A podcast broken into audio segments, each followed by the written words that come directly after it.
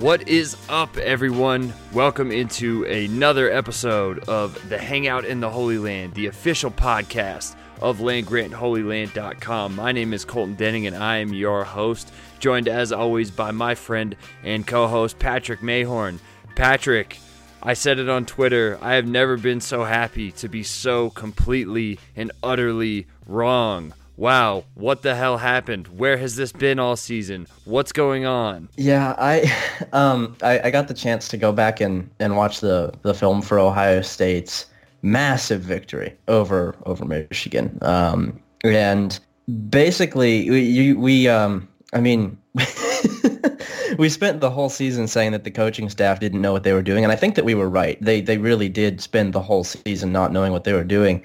And then they knew what they were doing in this game. They they really really did, and I, I think that uh, I'm not I'm not going to go all the way as to say that we were wrong because the things that they did in this game were the things we were saying all year they, they should be doing, and uh, if they want to send us a check, they can they can do that. Um, I, would be happy to to collect some money from from the university, but yeah, they, they had a great game plan uh, offensively and to an extent defensively. They, they did the things defensively that they need to be doing.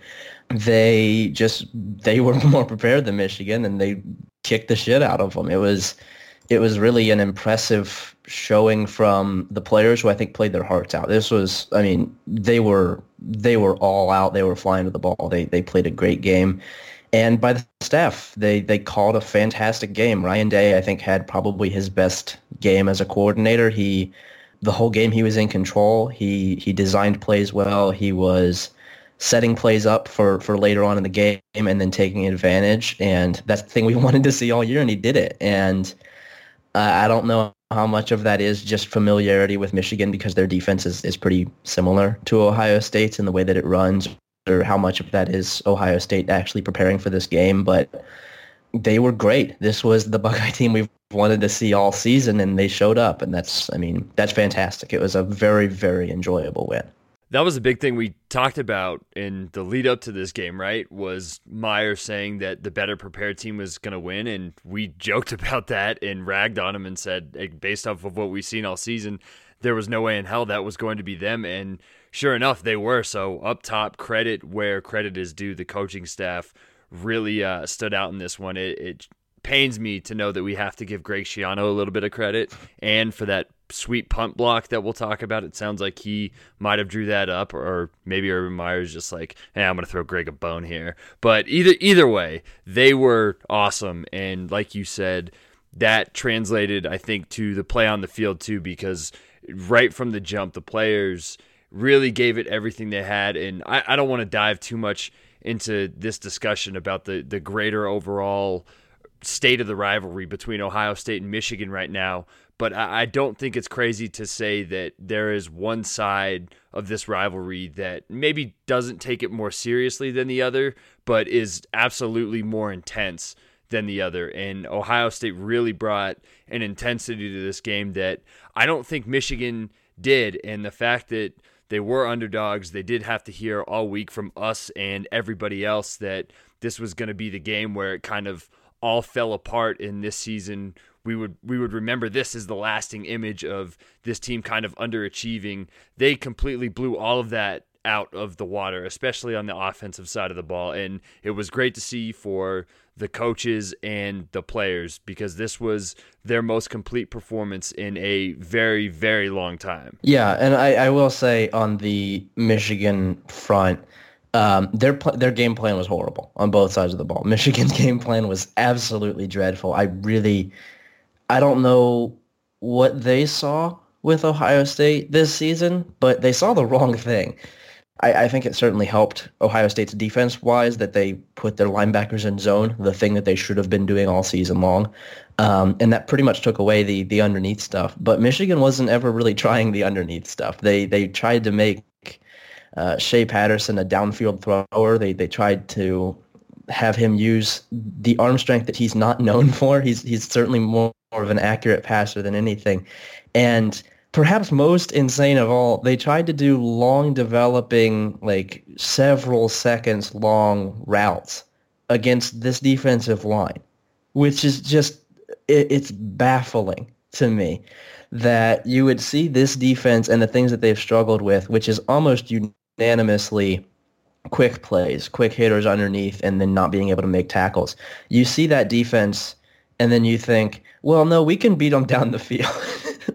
we can beat them down the field on on long crossing routes and uh, play action and, and super extended plays. And it was just, I mean, you know, all credit to Ohio State's coaching staff and players for a, a great game. And I, I will give Greg Schiano credit because it took him a while, but he figured out that putting the linebackers in the zone, putting them off the ball, uh, we'll, we'll certainly talk about them more, but putting them off the ball was the correct move here, and it was probably the correct move all season. But they did do it here, and I, I'm I'm very very happy that they did. Um, but it, it really was the the perfect combination of Ohio State's game plan was excellent. Michigan's game plan on both sides of the ball was absolutely terrible. And Ohio State's still more talented than Michigan. We we uh, we thought coming into this game, and I think a lot of people did, but we were among the the ones that were most uh, adamant about this that Michigan's coaching could cover up for their their lack of talent, and it didn't. They their coaches did a bad job, and Ohio State's didn't, and that's I think really the main reason for for such a blowout result. Do you think Ed Warinner was like lobbying Harbaugh all week? Like, let me call plays. I know what to do against these guys. I know exactly what like that's what it felt like. And and we saw 2015 Ed Warinner calling plays for Michigan on Saturday because yeah, their their game plan was super odd. They didn't put their players in positions to succeed. Uh, I'm shocked that it felt like Michigan had never seen Ohio State run a crossing route on film. They were like, "Wow, what's this new wrinkle to the Ohio State offense?" They just they got totally outclassed in every single way, and it, it really started from the start of the game. And we've talked so much about being able to tell a lot of times how a game's going to go for Ohio State you know, right from the jump from Maryland, it was giving up the long touchdown and then the kickoff and Maryland gets the ball back. This game, I think it started what with a Michigan three and out, and that was something. It's only one possession, but it feels like for this team and for the defense in particular, that type of stuff is very important. And when that happened, it was like, okay, it, it's it might be a good day if they're able to get what we assumed was a very prepared Michigan team and had a had a plan for that first drive to get them three and out and then Ohio State to be able to score early and be able to move the ball and have success. That was very key and just from the, the start of the game it felt like that uh, the things that we were very concerned about Ohio State doing offensively, they were able to do. And first and foremost, the offensive line, who we've just been railing on all year for them to have the type of game that they have, especially in pass protection, which is where I think that they stood out the most. They gave Dwayne Haskins clean pockets to work with pretty much all game, and Ohio State's receivers were able to take advantage of that. And that was something I was super surprised by, but kudos to those guys, and it's great for them after such a, a shaky season that they've had to be able to play this well against the best defensive line that they've faced all year. Yeah, the the offensive line almost seemed to have like an out of body experience. It was just they they played out of their minds. They they played better than they've played all season long, and I, I don't think that one good game. And this is something that I'll I'll say for the whole the the game as a whole is that I don't think one good game erases what Ohio State staff did this season. They really up pretty bad the whole year. They they really did a bad one for most of the year. But the the line stepped up here. I don't know if that's Greg Studrawa. I I think that a pretty big part of it was a, a schematic change that um, it, it, wasn't every play, but pretty consistently on the, the mesh route, the crossing routes that Ohio State was running, they would leave J.K. Dobbins in the backfield or Luke Farrell in the backfield to help block, which is a pretty good way to help your line, and it, it, it worked against Michigan. And Michigan really couldn't get any pressure at all on Dwayne Haskins, and that really helped him out on the, the underneath stuff, even if he didn't need a ton of time because he just looked more comfortable back there. He, he was able to set his feet. He still missed on a couple of downfield throws, but he was he was really good and the line was really good and I think that Dwayne's success and the offensive success was a huge part of you know why Ohio State won the game so easily. And I, will say that the the run blocking was not as good, at least not until the fourth quarter. Ohio State pretty much passed for the first three quarters. There was there was a couple runs, and I think that the final numbers don't necessarily reflect what actually happened during the game. But it was, and I, I said this in my film study that, should be, it, it'll almost certainly be out uh, by the time that this episode is out. So people should go read that on landgrantholyland.com. But um, basically, Ohio State just they they out schemed Michigan for three quarters. They abused the defense's weaknesses. They're they're smaller weaknesses, but they they picked them apart. And then after doing that for the first two quarters or so, in the third quarter they flipped it and they went after a Michigan team that was over pursuing the things that Ohio State had done in the first half. And in the fourth quarter, Michigan was so tired that Ohio State just ran all over them. And that's what Ohio State should be doing. That's what a team this talented should be doing. That's that's what a good coach should do with this team, and, and I think that they did that in this game, and I, I certainly would have liked to see that more this season, and I, I hope it's going to keep up for the Northwestern game. I'm not super sure. I'm confident in that, but Northwestern's not super good. But basically, Ohio State out-schemed Michigan until they could just outrun them, and and they had more depth than Michigan in the fourth quarter, so they started running. And it, was really just, you know, it was a perfect game from Ohio State, from the staff, from the players, from everybody. They they did a fantastic job offensively. Yeah, and Dwayne Haskins really showed out. The numbers are a little bit inflated with that long Parris Campbell jet sweep touchdown run, which really showcased the difference in speed, I think, between these two programs. And maybe that's the biggest thing that stands out on the field to me is just the difference in the type of athletes Ohio State has at the skill position and the depth of those athletes. But you look at his final numbers, and it was 20 of 31 for 395 yards, 396 yards, six touchdowns, no interceptions. That's not bad for your first start in the game. And we've seen a little bit of his inconsistencies all season. Like you said, we saw some more of, you know, the deep balls not working as much as we thought they would coming into the year. But overall, the, the thing that he has I think really progressed in is making the right decisions. And even if they weren't long throws, he made the right decision basically all game. He was really super locked in with what he was going to do and where his reads were and where he was going to go with the ball. And I just could not be more impressed with him. And he breaks Drew Brees' single season touchdown passing record, has the yardage record. So whether or not this is his last game, uh, regular season game at Ohio State and last game in Ohio Stadium.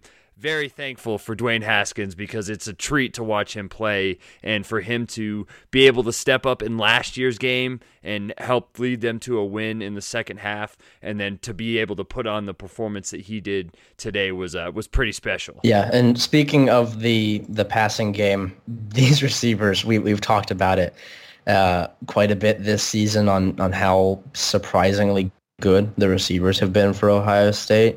They were they were really really great against Michigan. They're awesome. They're, I mean, they didn't have super gaudy numbers. It was only you know Parris Campbell had five or I guess six catches if you're counting the the pop pass. Um, KJ Hill had four. Chris Olave had two huge catches, both of which were touchdowns, and he really looks like he's going to be a star. I think that um, I, I, can't remember who it was. Uh, it might have been a, a, dispatch guy said that he looks a lot like Terry Glenn, which I agree with. Demario McCall made an impact. He, he had a bad fumble on a kickoff, but then he immediately bounced back and almost scored a touchdown on a wheel route. Johnny Dixon had the touchdown catch where he was just wide open in, in the end zone, and that was that was a case of Michigan's defense breaking down more than anything. And uh, Terry McLaurin had just the one catch, but it was it was an excellent play. I think it was a a second and long. And he, he catches it, gets stopped about three yards short of the first down, and then fights through about three tackles to get the first down. And it's just if if there's one thing that I have enjoyed about this Ohio State team and that I'll remember about this Ohio State team all season long is that these receivers have been kind of the backbone of, of, this offense. And when the line has struggled, when Haskins has struggled, when the running game has struggled, the receivers have always been there to, to keep the offense moving forward. They pretty much won the game against Penn State with the screens and with their blocking.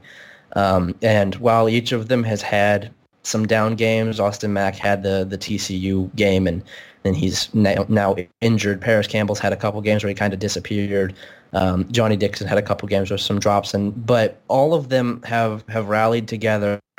There's never a game where none of them were able to make plays. Always one or two were able to step up, and they have just been they've been phenomenal for this football team. They're blocking, their actual receiving skills, their routes, their catching, and just the effort that they play with on, on every down has been excellent. So all credit to them. Brian Hartline has done a fantastic job with them, and I, I, don't think they're the most talented group in the country, but they they play just as hard as anybody, and I really appreciate that. Parris Campbell is 97 yards away from a thousand receiving yards on the season, which is imagine so... saying that to somebody in 2015 that Parris Campbell is going to be a thousand yard receiver. it, it feels like he's been around the program forever, and if you would, you know, if you took away the stats and you just had to had to guess who the leading receiver on this team was, I would think it would be KJ Hill or you know maybe maybe Terry McLaurin since he's made some plays downfield. But Parris Campbell has just quietly had these games where he puts up massive numbers, and I really hope he's able to get it, whether it's in the Big Ten title game or wherever Ohio State goes in the postseason, because the work that he's put in and some of his nagging injury problems that he's dealt with since he's been here. And the perseverance to just to be able to become a number one receiver is really special and I couldn't be more happy for him. In those, those two touchdown plays and there was a couple of other plays. I think it was a second down. They ran a, a screen to him on a second and 11 and he was able to weave through traffic for like a 30 yard gain. I mean he just really showcased that yeah, he has speed, but he's also just a good football player. He's a good receiver that can make plays. So I'm excited for the future for Parris Campbell and, and love seeing a kid like him have success. But just everybody in that receiving corps has been able to step up at times and make plays. You mentioned Demario McCall. We'll talk about the fumble and,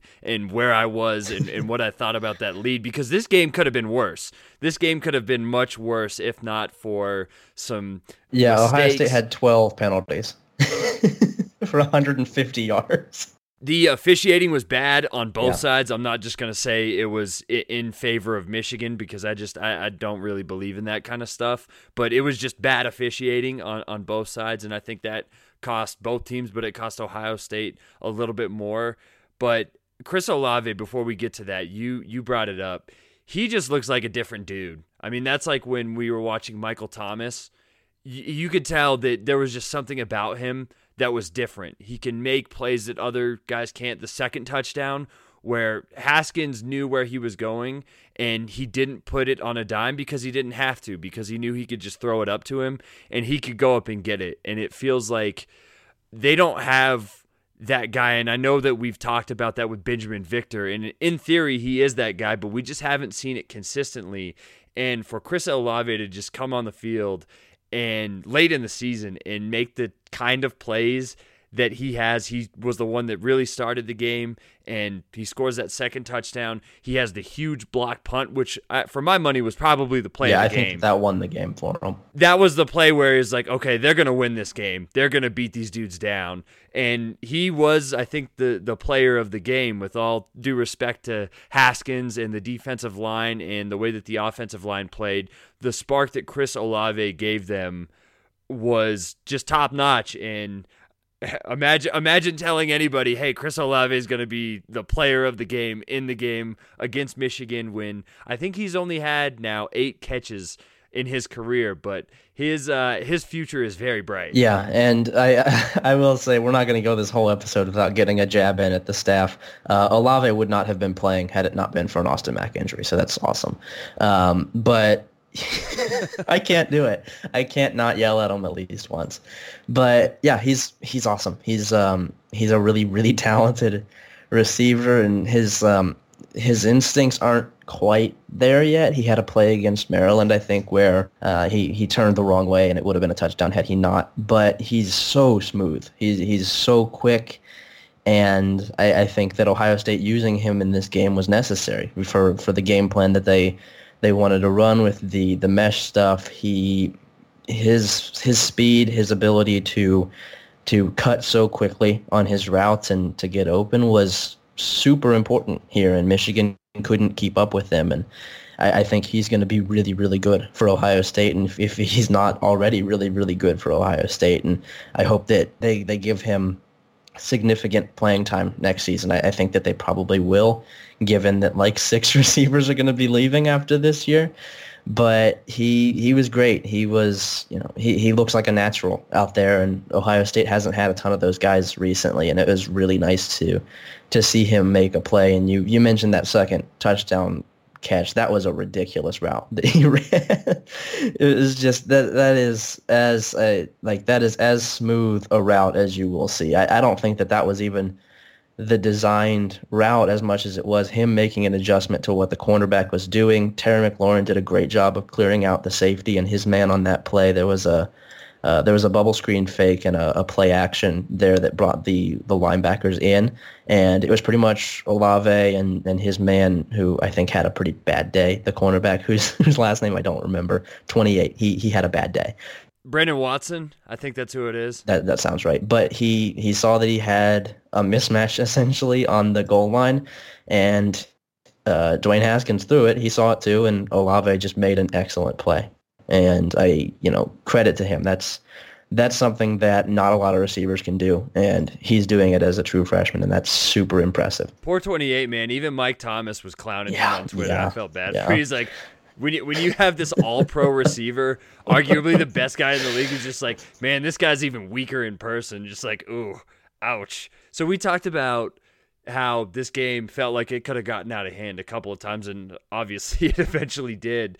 But when it was 21 to 6 and Michigan was starting that drive with what about 3 minutes left in the first half, I was watching this game at a at a friend's house and I looked over at him and I was like, "Man, getting to half 21-6 like that that would be huge." And then in the span of 2 minutes it was 21 to 19. I was like, oh f- yeah like this has completely changed on its head and we talked about the the demario mccall kick return fumble and I think I wasn't alone in saying like, well, he's not going to see the field again. And in this theme of giving the coaching staff credit after railing on him all season, they stuck. I with stand him. with Demario. I uh, yeah, they we've stood with Demario all season, and they finally stood. Hell yeah! because that that was the type of mistake that I I could have understood if they were like, you know what, we're just going to put KJ Hill or Johnny Dixon back there. We're going to fair catch for the rest of the game. But they didn't do that. They put him back there on kick return and that next drive where they got the ball and ultimately I think may have been a low key very important, even though they, they didn't score a touchdown and they kicked a field goal. McCall had that long catch. I think that it goes to show where the trust level with him is now and that's probably very big for his confidence, too, that not only did he make a play, but he made a play right after making a mistake. And it was a huge play at that. And that that was just very encouraging, not only from Demario's point of view, but for the coach's point of view as well, that they would stick with him and realize, hey, we need to get this guy out on the field. He gives us another dimension. And I, I think that that sequence, even though it was super bad and it's not where we wanted to be as the first half ended, given the score, two minutes before then, that was huge and that was really encouraging to see. Yeah, I do think that, that the trust for him is a big deal. And that's something that Ohio State really hasn't done this year or in his career in general. And I, I got to say, I was so glad to see him make that play on that wheel route and to see him bounce back. And, you know, the, the thing with with with football, and I, I say this again in my film study that people should go read, but um, um, sometimes like the the play, the wheel route was designed well. It was it was schemed well, but um, Demario McCall is just faster than everybody else, and sometimes you just need a guy who's faster than everybody else, and he's going to make mistakes. Sometimes he reminds me a lot of young Parris Campbell in that young Parris Campbell made quite a few mistakes, and now he's you know the leader of the team, and he's uh, you know he's really led the team all year, and he seems to be you know the the the captain kind of stepping up and filling that JT Barrett role.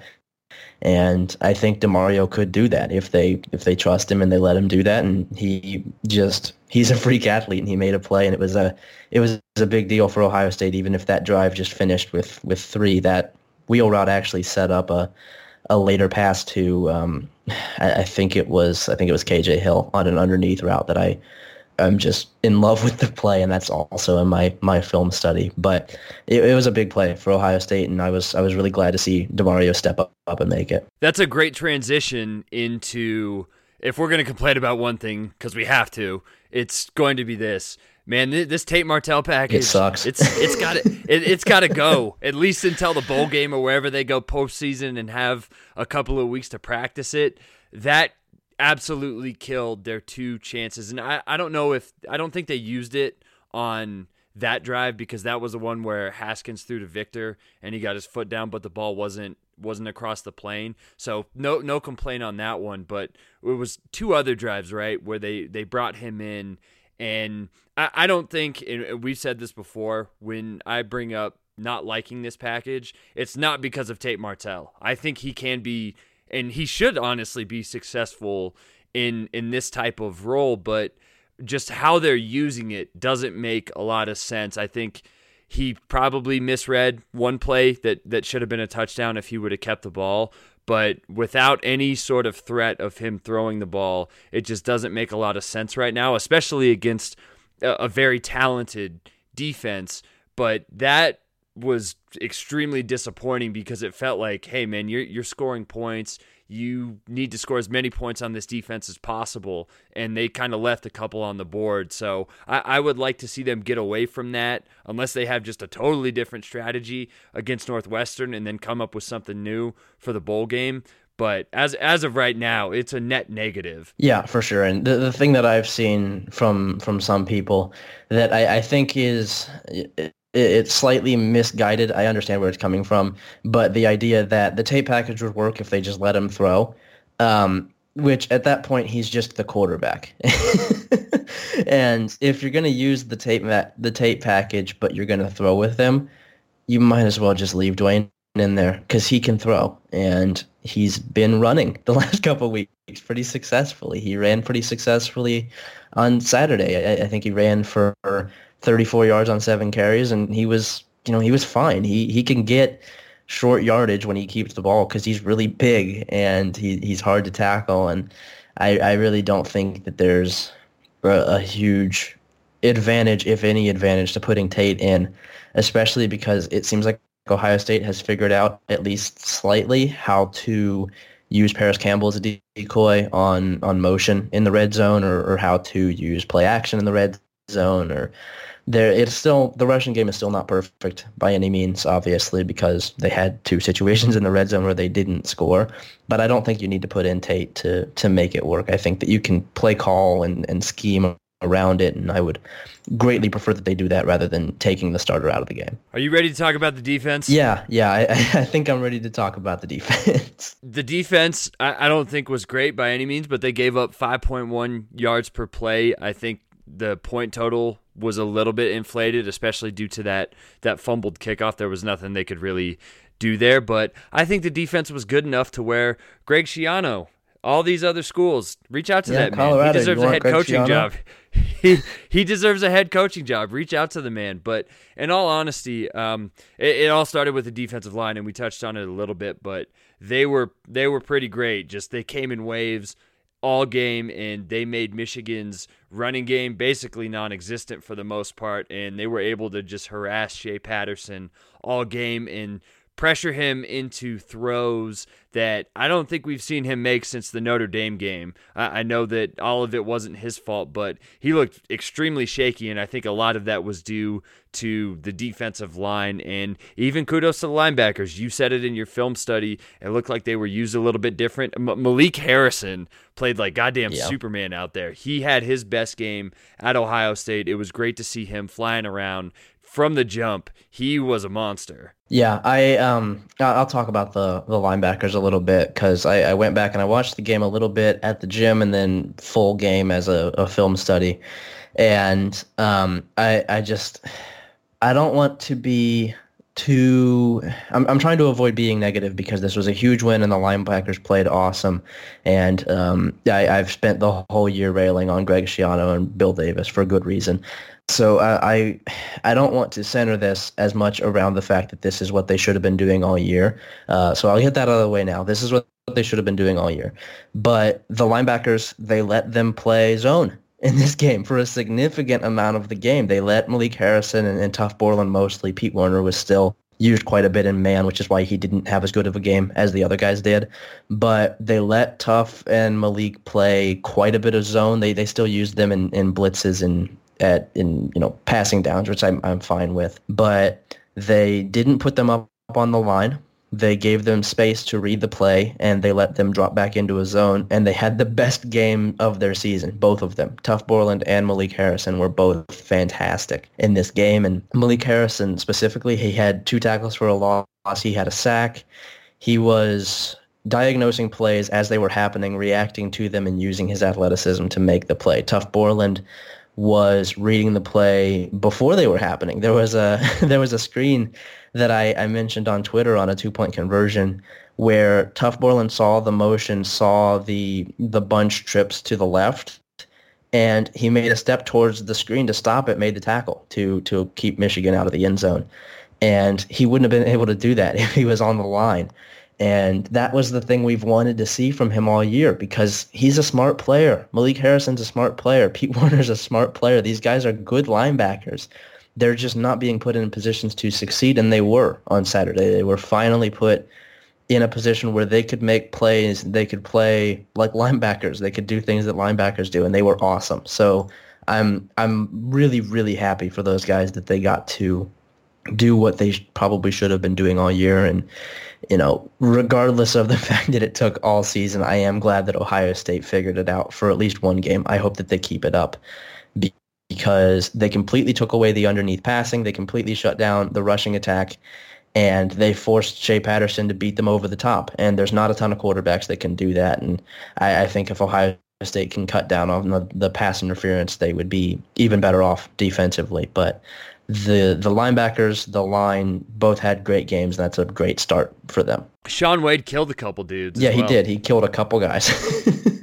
he killed that tight end, and the tight end like got up. And that that was super odd because at that point the game was pretty much over, and Shaun Wade just oh, laid that man. dude out, and he he didn't even like stand over him for that long. But the tight end got up, and I I just wondered like I wonder what he's saying to him. Like what what could he possibly have to shit talk back to Shaun Wade about right now? Sir, how dare you? yeah, I, I think we need to get I think we need to get Shaun Wade mic'd up because he had he, he had a big hit early on in the game. I think it was on a screen where he, he knocked the ball loose and it was a very nice play. And then the, the hit on the very large tight end, which makes it even more impressive that he he was able to do that to an extremely big football player. And um, the the defensive backfield didn't have a great game. I think Shaun Wade was one of the better ones of, of this game. I think that Wade and, and Jordan Fuller were pretty much the the bright spots in the defense and Brendon White didn't have a, a terrible game. He was he was pretty good. The corners were not good. But Shaun Wade, big big hitter, which is honestly a little bit surprising because we thought of him as kind of a coverage guy and he, he comes in here and murders two Michigan players and um, he it's nice to see that energy from him. That's that's a lot of fun, and I, I hope that he keeps doing it. Yeah, that, and that's something we honestly haven't seen a lot of the defense of as the season has gone on, especially after Nick Bosa got hurt. It's just felt like they've really lacked that spark, and to play with the kind of energy they did was was very encouraging. What did you think of Michigan's decision to bring in Joe Milton for a very beautiful interception? That was a, that was a very well thrown ball. It was just right to uh, right to Brendon White. Joe Milton was actually slightly better than Shea Patterson, I, I think. Um, he obviously he didn't do much. He only had three passes, but his his arm strength was a little bit better suited to to go up against Ohio State's defense, and obviously at that point the game was already over, so it's not a huge um, it's not a huge tell. I am a little bit concerned about what um, what he'll be able to do in the future because he's still super young, but you know, it, it was really just Ohio State's defense. Again, going back to the preparation, they were ready for this game. Michigan wasn't, and the secondary for the most part was picked on with the some like you said some pretty bad calls both ways. There were some really iffy defensive pass interference calls and i, I do think that the a good portion of the calls on kendall sheffield and damon arnette were fair but there were a couple that were a little a little suspect and I, I, I think in general i would like to see the defensive backfield improve but they did enough to win, and I, I think that that's against Michigan. I'll I'll take that, especially because it was a 23 point win, and that's pretty impressive. That Shaun Wade hit should have been a fumble too. That yeah. was I, I don't know how how that one didn't get reviewed. And uh, the last thing I think we really had since we went over the offense, went over the defense, is special teams and the the big play that stands out was the punt block, and it just fell so beautifully right into seven. Like he just was going in stride. That was a punt block on a dime, and that was like we said, kind of the play that changed the game and was like, okay, Michigan is definitely going to have to work from behind from all games. So for them to make a game changing play, even you know when when you take into account the Demario McCall play for them to to get it back and make a play like that was great, and that was the play that changed the game. The the actual punt block itself, the way that it was do- designed, was really nice. I, I don't focus a ton on uh, special teams design because it's a pretty basic thing, but um, the it was essentially a stunt punt block. They had Chris Olave stunt behind. Uh, I don't remember who it was, but somebody who was running straight at a defender, in Michigan completely missed him. And when you have a player that fast, that's a pretty good strategy. And I'll, I'll certainly take it. That was a huge boost for Ohio State's, um, you know, team in general. In the second half, they they started off the third quarter pretty slow before they they figured out how to um, really take advantage of the adjustments that Michigan had made, and that was a that was a big momentum play for Ohio State and a great play by everybody involved. And you know, it was it was nice to see them do that, and I think that that was the play that kind of broke Michigan spirit. Big picture stuff before we we move on and talk about some other things that happened. Very important other thing that happened. yes, there's one. There's only one. You've you've alluded to it a little bit here, and I, I know it's been a, a topic of discussion on Twitter and on the Ohio State internet. Is the difference between being angry or upset with the season as a whole and being happy about this game. And I think I think this is something where it can go both ways. And and to me, you can't talk about this season without bringing up the first 10 games or you know most of the first 10 11 games and the inconsistencies and the underachievement and how they've looked but you can also look at this game and say wow this is the game that they put everything together they were awesome and be extremely happy with it and for me if you know, I don't want a season where Ohio State has a bunch of inconsistencies because if you look back, this was very similar to 2015. I, I, don't think the two teams are comparable in talent. I think the 2015 team was was better, had better overall, at least players. defensively for sure. Yeah, yeah. In, in the way that they kind of just slogged through the whole season and then they blasted Michigan at the end of the year, and I think that if you're going to have an inconsistent season and then have a game like this I want it to be this game against Michigan. And if this is the singular thing that I remember about this team, if if what stands out to them or to me about them is beating Michigan 62 to 39 for a, a seventh straight victory in this series, I'm okay with that. And you know, you're not always going to play your best football week in and week out. And there's a lot of times that we've criticized them basically all season. And I, I think it's been justified. But at the same time, they deserved credit for this week and they played extremely awesome. And like I said, if this is the one thing that I remember about this team, I'm fine with that because they, they were fantastic. Yeah, and this is a this is a win that I think it is I, I, think it is possible because I'm I'm one of the people doing it to enjoy this win. This is a huge, oh, huge oh, win for Ohio State. And I think it's possible to enjoy this win and still look at the first eleven games of the season and think, hey, what the f- was that? hey, why could we do this one this time, but not for the first 11 games of the season?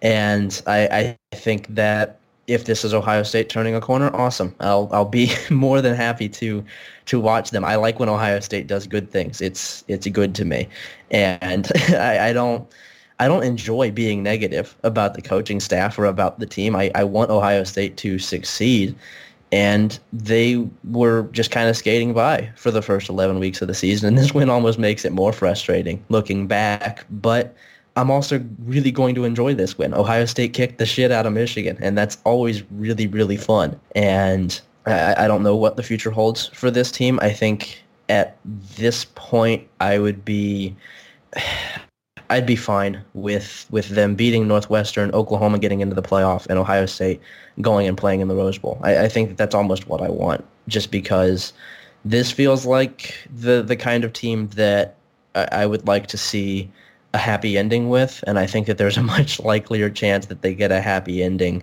against Washington and the Rose Bowl than they would against Alabama in the playoff, and that's not me being scared of Alabama. It's me knowing that Ohio State's not going to beat Alabama, and no one's going to beat Alabama. They're really good, and I would like to see these seniors, specifically the wide receivers, I would like to see these guys sent off with a win in a really cool stadium in the Rose Bowl, and I, I think that that's what I'm hoping for here is that Ohio State beats Northwestern, um, and then they go and they whoop Washington in the Rose Bowl. I, I, think that that would be the ideal way for this season to end. If they make the playoff, I'm fine with that too. But go go play Northwestern, keep playing the way that they did, and whatever happens, happens. I, I think that you know, like you said, if the lasting memory of this team is that they destroyed Michigan in the final game of the season, I'm I'm satisfied with that. There are still plenty of issues with this team. There are still plenty of issues in the program, but I I'm not I'm not too negative to enjoy a Michigan win. I, I'm certainly going to embrace that, and I hope that they give us more reasons to be positive next week. Yeah, and I think that this game showcased what the ideal version of this program is, and and that's not to say that you expect to win your rivalry games by by 30 points and, and just beat the hell out of everybody on your run on your way to the to the postseason, but just the consistency on offense, the ability to play with energy on defense, to make a big special teams player too, and to have competent good coaching. That is the ideal version of this program. And we saw when they have everything together,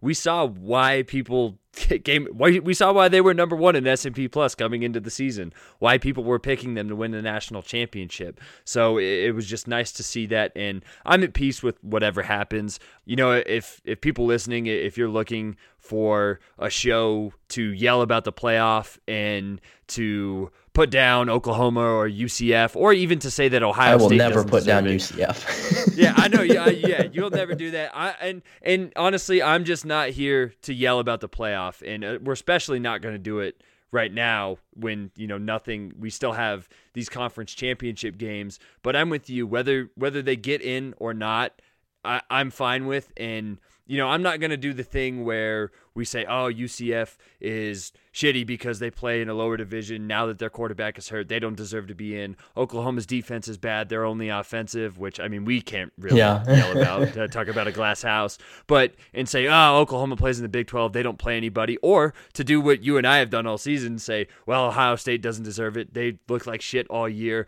Like, all of these teams are good. If any of these teams get in to that four spot, they're going to deserve it. And I think you can make a case for every one of them. I, I'm just not with this thing that we do now where we talk about teams that have a chance to make it in a playoff and if they have a deficiency make it seem like they're 8 and 4 or like they're a 7 and 5 team that, that has no business playing in. All these teams are extremely deserving. The one thing I'm not here for is Georgia losing in the SEC championship and then just somehow getting to play Alabama right away again. Just like oh okay we just have a rematch for that. But other than that I am good with whatever happens here. And Obviously, it has to start with an Ohio State win over Northwestern, which we'll talk about more in the coming days and on the next episode. But this is a, a good way to gear up for the end of the season. And hopefully, this win gives them a little bit of juice going forward and they can see, hey, this is what we should be doing. Let's let's get it rolling. We'll we'll see this week. Yeah, and I, I think that you know, like you said, whatever happens, happens. I'm I'm at peace with it. Um, there will certainly be plenty of playoff debate. I don't I don't think I really care about the playoff debate. Embrace debate. Patrick. Yeah, my, embrace debate. um, my stance is that UCF deserves a shot if they win out, but I, I don't I don't care. uh, it, it's football. I'm going to enjoy watching it regardless. Um, I hope Ohio State keeps doing the thing where they play well and they coach well. Um, and that's, you know, it, it is what it is. And I, I, think Oklahoma and UCF are, are great teams. I think Ohio State can be a great team uh, when they when they play like this. I mean, Ohio State had a 99% percentile performance, which is crazy. I mean, that's Ohio State played just about as well as they could have possibly played against Michigan, and I would like to see more of that. This this version of Ohio State was really really fun, and I would like to see more of them. I, I think that that's my my strong take here. I, I would like to see that because they were they were delightful. Now we have even more important news from this weekend, even more shocking, important, relevant fantastic news from this weekend. Do you, do you want to tell the people what it is, possibly in song form?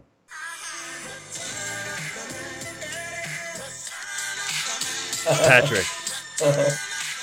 I'm back, back, bitches. I'm back, bitches. Call Krzyzewski, telling him I'm gonna egg that stupid son of a bitch's house. Bring Gene with me, baby. We secured the bag. We're back in Chapel Hill, baby. Welcome back, Mack Brown. We missed you so much. Mack Brown has secured the bag.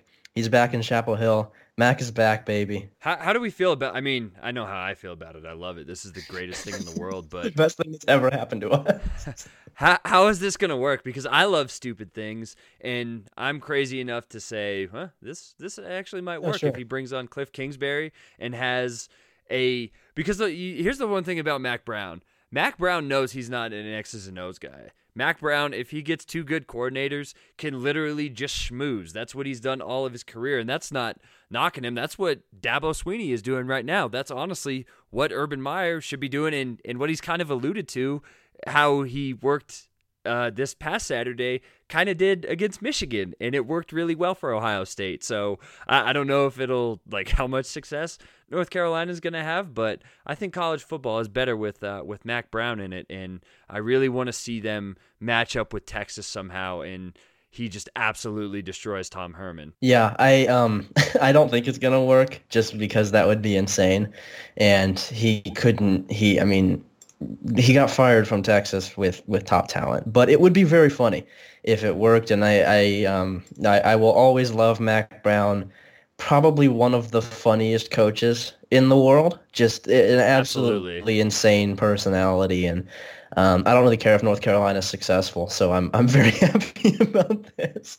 And uh, sure, I, I hope that he goes out and and gets Cliff Kingsbury. I would certainly like it if Ohio State did that, but uh, that's time. That's a conversation for the offseason. But I hope he goes out and gets Cliff. I hope he goes out and gets Gene Chizik, and I hope they win a, mil- a million games. That would be very funny. I I think that that's that's pretty much where I'm at with. That would kick ass if Mack Brown is good. Even if he's not, he secured the bag, and we're very happy for him. Hey, Cutcliffe, you know who it is. Watch your ass. I'm back, baby. oh God, we missed Mack Brown. Is there any other big coaching news right now? Colorado's looking at Butch Jones, which I, I will stop my affiliation with the CU program if they hire Butch yeah. Jones or Chuck, or Chuck Pagano. There there are a lot of people that Colorado could hire where I'd be like, you know what? I was back for a couple of years and now I am out. So hopefully they don't do anything stupid like that. Also, yeah, Greg Schiano to the list. Don't don't make that hire, Rick George. Let's not go down that route. But USC keeps Clay Helton which I saw Lane Kiffin was getting sassy about that on Twitter. Lane Kiffin. Not a great year for any, Lane Kiffin. no, no. I, I, feel like if the main knock on Lane Kiffin was like, yeah, the first couple years or like the first year's really good, and then it drops off, and he had all like the freedom in the world to be able to not continue that at Florida Atlantic, and then you look up after they went ten and what ten and two or ten and three last year, and they're five and seven. Not great, Lane. Yeah. Not great. Yeah.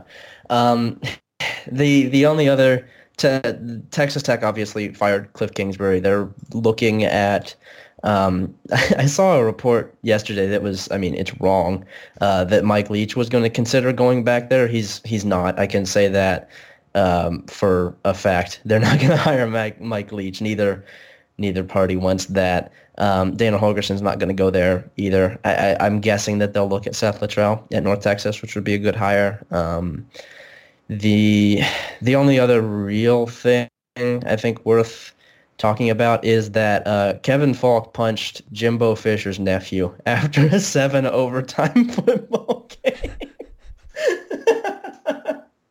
did you see? Did, did you see the picture? Trying to process, yeah, trying to process everything that happened there. Like, I'm I'm still relatively young. I, I'm 28. I still do stupid things. Getting into it with Kevin Faulk or anybody who was a former football player seems like the very very wrong idea and i, I just love this i love this idea that jimbo fisher just has a shithead nephew yeah. though i feel like that's really awesome also yeah. don't punch steve don't punch people in general but like don't punch steve Kragthorpe who has parkinson's disease he, like punched him in let, the let's not let's not do he punched that. him in the pacemaker so i don't know if that was like, like advanced scouting or just really bad punch but um yeah, don't punch people in the pacemaker. Just in general, not a good thing to do. Um, but everything about this picture is is perfect. From um, I, I, believe it was the Advocate that that had the the photo, and it's just I mean, there's a Texas A&M player laying on the ground from, from exhaustion after seven overtimes. Um, there's the actual punch itself, which is beautiful and perfect in every way. And I, I, think if you're dumb enough to get in a fight with Kevin Faulk, you're also dumb enough to be killed by Kevin Faulk, which I, I think almost happened here. and then on top of it all, there's a man who is unidentified in an LSU polo. It looks like between the two punchers, a little bit behind. He's the them. best. Just, just a completely blank smile. He's made peace with his God. The best part. It's the best part of the whole picture. well, and that I'm glad. Not, I'm not glad that something like this happened but it's fitting for what that game was. Yeah. And I, I had it, we had it up on the Chromecast and we're like kind of paying attention to it. And when the intercept interception happened, we just left it on. And then as I kept looking, I was like, huh, his knee was down. And then like they kept going and they got that fourth down, which on the broadcast looked extremely short. And I guess live he, he definitely got the first down. But my buddy was like, "Yeah, why does Ed Orgeron look so sweaty?" And I was like, "Yeah, they dumped Gatorade on him for some reason. They thought they won the game, and then for them to to come back and score the way they did with one second left, and then some of the things that happened in that overtime." We've we've bitched all year about there not being a defining moment for this season or many good games. If we had to wait for this, I'm okay with that because this was one where we were we were behind like five minutes. So I had to close Twitter, like close my computer, and we tried to catch up, and we finally caught up around like the fifth overtime. And it was just, it was worth it all. It was a phenomenal game. And I love seeing bad things happen to LSU. I, I really do. I don't know why, but seeing them go nine and three, just, it feels right. Yeah, I've got some LSU friends and so I don't know if I can if I can be as cavalier about that. But the game kicked ass. It was extremely fun.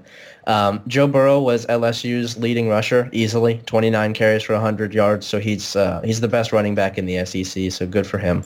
Um, it was it was all in all just an extremely chaotic, extremely stupid football game, and that's that's what we love about college football. So I'll I'll take it. It was it was a delight. Um, someone who I've never interacted with before on Twitter was the one that actually showed me the picture. They just tagged me. They don't follow me or anything. They just tagged me in the picture. So uh, thank you to to them for that. That's that's much appreciated. I um, I'm very very glad to see that image, and um, I, I hope, hope that I see it 300 more times just today because it's it's really phenomenal. also, it was a on the subject of fighting in that game. Um, I don't know if you caught the end of NC State. North yeah, Carolina, they got in a scrap when, when there were some haymakers being thrown, and maybe my favorite quote of the year from now former head coach uh, Larry Rest in Fedora. peace, Larry Fedora. Yeah, he was like, yeah, there wasn't a fight. They were just uh, both teams were just They were working congratulating each other after the game, and I was like, I I don't know where you're from, but congratulating somebody, uh, I I don't do it with a right hook or a left hook. Like usually the handshake will work. That was crazy. Uh, I don't know if you saw the end of Florida State, Florida, where I think it was Chauncey Gardner tried to pull the Baker Mayfield and brought the flag out and Willie there's a picture of Willie Taggart with his hands on the flag and like staring at him like you better not and Chauncey Gardner's just like looking at him with this shit-eating grin. I, I really love seeing stuff like that and I actually don't mind Florida right now. Seeing them beat the hell out of FSU was uh was was pretty cathartic. I enjoyed that. That's Ohio State head coach, uh, future head coach Dan Mullen. To you, thank you very much. We're just gonna Listen, we're gonna I'm on hire board. we're gonna hire Will Muschamp, uh, and then we're gonna hire Jim McElwain, and then we're gonna hire Dan Mullen, and everything will be good again. And that's just what happens. it's the circle of life. Will Michigan be able to beat Ohio State through through all that? That is the main question. Because they Absolutely couldn't not. beat. They couldn't. They, Jim Harbaugh. Jim couldn't beat- McElwain knows their secrets. Jim, Jim Harbaugh showed that he is incapable of beating Will Muschamp last year. We did see that. yeah, yeah. They they can't top Will Muschamp. Will Muschamp is objectively a better football coach than Jim Harbaugh. Ohio State head coach Will Muschamp. We at least know he's going to be able to win the game. You you have anything else? Um, no, I think that's about it. It was a it was a fun rivalry weekend. There were quite a few games that sucked, but um, there was some fun stuff. Ohio State killing Michigan is always extremely good. Um, that's I mean that's about it. I, I love silly season with the coaching hires, so this is a this is a very fun time for me. I, I'm sure that um, I'm sure that SBNation.com has plenty of coaching news coverage that you can follow if anybody's actually really interested in that. We've got some great writers at .com that'll have legitimate sources and that will have information that you can read. Uh, so people should go do that. People should go read landgrantholyland.com as well, where there will be a film study and, and plenty of takes. I wrote a column about um, you know Ohio State not doing this all year and, and why Ohio State wasn't doing this all year that people should go read and um, I think that's about it. I'm I'm really excited for, for conference championship week. There are some really fun matchups. I'm I'm interested specifically in the Big 12 championship and the Mountain West championship. The American championship should be good. Obviously, the SEC championship and uh, really all of them. It's it's a it should be a good week of football, and I'm I'm really excited for it. Yeah, we have plenty of coverage coming your guys' way on Land Grant and Holy Land. Also here on the podcast, we didn't think we'd be talking about Ohio State playing Northwestern in the Big Ten championship, but here we are. I'm super amped up, and we managed to get through this without dropping too much or giving away too much of our hand about what we think about that game. So stay tuned. We will have an episode for you guys in the coming days previewing the Big Ten title game against Northwestern. Make sure to go to soundcloud.com slash landgrant holy land. Also subscribe to the show on Apple Podcasts. Leave us a review. We were so positive today. I don't know how anybody can be upset with anything that we said. We got the first real positive episode in a long time. And that uh, that felt pretty good. That's gonna happen when you beat Michigan sixty two to 39. But until next time, for Patrick Mayhorn, I'm Colton Denning. This has been the Hangout in the Holy Land, and go Bucks.